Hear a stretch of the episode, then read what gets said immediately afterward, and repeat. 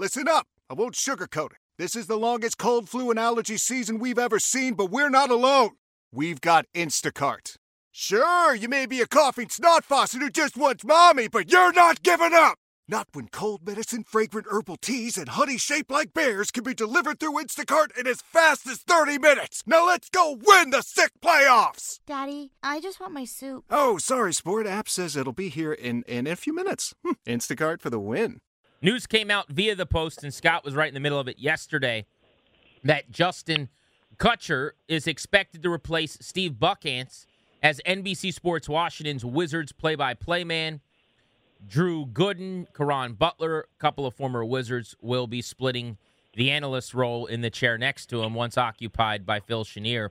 So, in a couple of years, the Wizards have moved on from Chenier, a legend, and Buckhantz, an icon, as their broadcasters. Scott, uh, I guess let's just start with your reaction to the news. There was a lengthy search. Buckhantz really hasn't, according to what he said publicly, been plugged in on the proceedings at all. But you guys are reporting that the decision's been made. Yeah, Grant, I think the writing was kind of on the wall when they decided not to renew his third year option back in March. I mean, just from you know, talking to him, hearing him give other interviews while he expressed interest in coming back, and he didn't completely rule out a comeback, and neither did NBC Sports Washington, you really got the sense that it was going to be some other than him.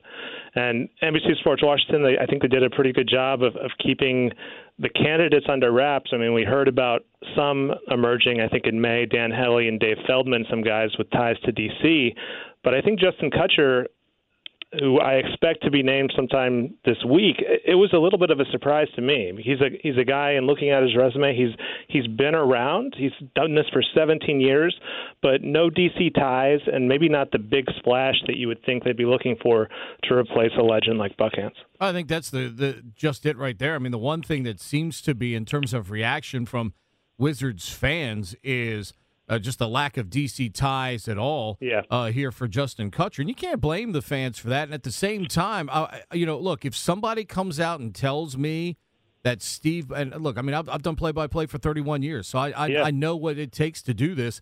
If if somebody it comes out and publicly admits they thought Steve Buckhantz lost his fastball and that's why they're replacing him, then right. that makes sense. If if somebody within those decision makers feels that's the case, own up to it and say that publicly so Wizards fans at least have uh, some semblance of an idea. But at the same time, you know, Scott, has there has there been any you know, look at who were some of the other candidates? I mean, was there anybody else locally, um, you know, besides Dan uh, right. and Dave? Obviously, they've got a great guy on the radio and Dave Johnson. Uh, right. You know, they could have certainly considered him. He's a very popular guy uh, locally within the market. I mean, have we even remotely at one point somebody said 12 but i mean we've right, seen now right. basically three dan dave and justin kutcher yeah that's the number that that we ran with last night and really right now i mean maybe some will come out in in the next few days, and and I'm trying to find out who else they considered. But yeah, Hellie and Feldman, who of course were on TV here uh, several years ago. Dan Hellie now at uh, NFL Network, and, and Feldman out in the Bay Area. Those are the only two that, that have emerged besides uh, Kutcher. Now, I understand that Kutcher has um, some family ties to D.C. He grew up in Connecticut. He went to, to BU and, and broadcasted basketball there. And then since then, I think he's living in Charlotte, and he's been doing all sorts of stuff for Fox, uh, MLB, NFL, even dog shows and and golf. Um, but he's, I mean, it's obviously huge footsteps to fill. And you mentioned, you know, it would be one thing if Buck was going out on his own terms, or if there was kind of a, a cry from the fans that it, it's time for a change. But at least those speaking up uh, on social media and in the comments uh, on sites it's not that way at all. It's I can't believe this is happening. Way to alienate fans even more. Yeah, and this is not going to be a good season for the Wizards. I don't. I don't think I need to be an, an, NBA expert to tell you that. And for a long time, I remember growing up, I would have loose leaf paper and do a, my own box score with a ruler and, and little mm-hmm. columns, and Popeye Jones rebounds would be checked off as we went. And, and Buck and Chenier were the reason. And sometimes you watched. I mean, the teams were terrible for so many years, and Yep. This would have been one of those years, maybe, where at least a familiar face and a familiar voice could kind of get you through it. That's no longer going to be the case. Scott Allen of the Washington Post is with us. Do we know, like, what was this? A couple years ago, it was Chenier Was there kind Yeah. of like a slow plan put in place? Is- Is this on the team side, or or is it as simple as is it a money thing that these guys have been around forever? Because look, every business does this.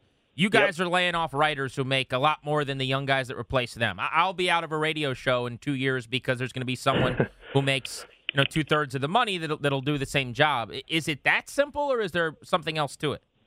It, it's it's really hard to say. Um, you know, I, I think when the when the Chenier thing happened, and then two years when it came out in March that you know Buckhantz's third year option w- was not renewed, I think there were some theorists that, well, this is Ted Leonsis' doing because um, Monumental Sports Entertainment obviously has an ownership stake in NBC Sports Washington, and there's no way that whoever is at NBC Sports Washington is calling the shots here. And, and that prompted the GM at NBC Sports Washington, Damon Phillips, to come out and say, and, and he only got there, I think, in January 2018, to say that, look, this is my call. Hiring and, and firing, releasing, bringing in new talent to the station. That is my call. That is not Ted's call.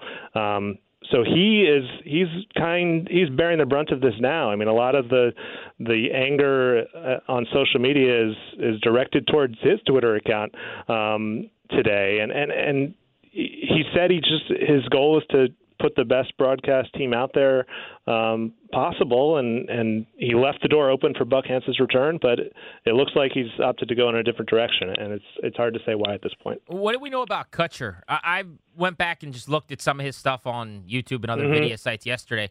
Seems like he's a, a network level pro broadcaster. I know that's not the story here, but I mean, they Yeah. hired a guy who, on a national level, was kind of a rising star at 39 years old. Yeah, totally. I mean, he's the type of guy. He's he's not a flashy name, like I said, but he's someone that you have probably seen or heard on a broadcast if you're a sports fan. Because, like I said, he's done NFL games. He's done a lot of college hoops. Um, he's done college football, uh, golf. I mean, he's done he's done playoff baseball. Um, he, he's he's done a variety of sports. I guess maybe basketball was was his favorite choice. Like I said, he grew up in Connecticut and, lives in Charlotte. Um, but yeah, I mean, people will get to know him pretty soon. In watching some, I went back and tried to find some clips of him on on YouTube, and he's not like a. It doesn't seem like a loud guy with a with a trademark phrase that anyone knows to to make him that popular. But like you said, he's been at Fox Sports for since 2012, uh, at ESPN for four years before that. So he's he's a legit talent in the industry. No, there's no doubt about that. I've watched him do a ton of Big East basketball games, Mm-hmm. but as you just mentioned, Scott, and your observation is right. The the delivery on the big moment seems to elude him, and that I, I've just found him to be a kind of blah guy. Which to me, if you're gonna re, if you're gonna if you're going to replace Steve Buckhantz, I, I just I just thought, and and maybe and Justin will probably turn out to be fine because he's a Mm-hmm. solid broadcaster. He didn't do anything wrong as a play-by-play guy. He delivers the proper uh, descriptions. You know, his player identifications are perfect. There's nothing wrong with that.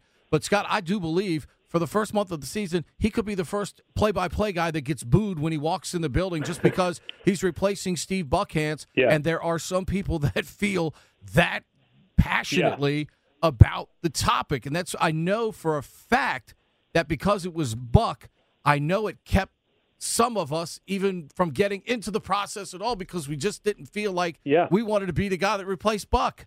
You know, I mean that that puts that guy in an improbable position.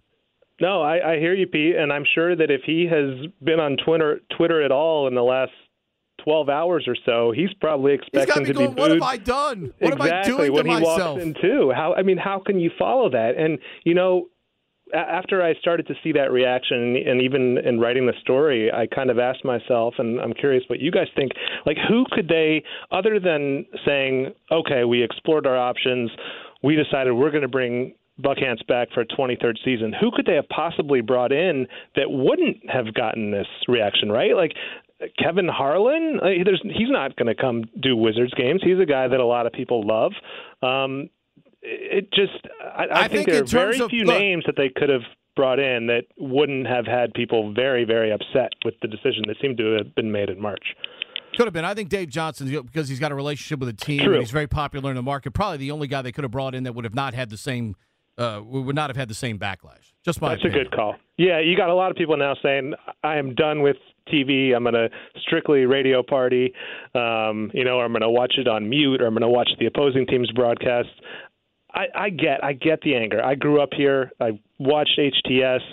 You're right. You could count on more often than not the Wizards and Bullets losing more games than they won, and Steve Buckhantz and Phil Chenier being there. At the same time, if the Wizards, against all odds, if Rui Hachimura is somehow in the running for Rookie of the Year and and Thomas Bryant is putting a double double up every night and they're competing for that eighth spot, people are going to tune in again to to me calling the game on, on NBC Sports Washington. Nobody wants that.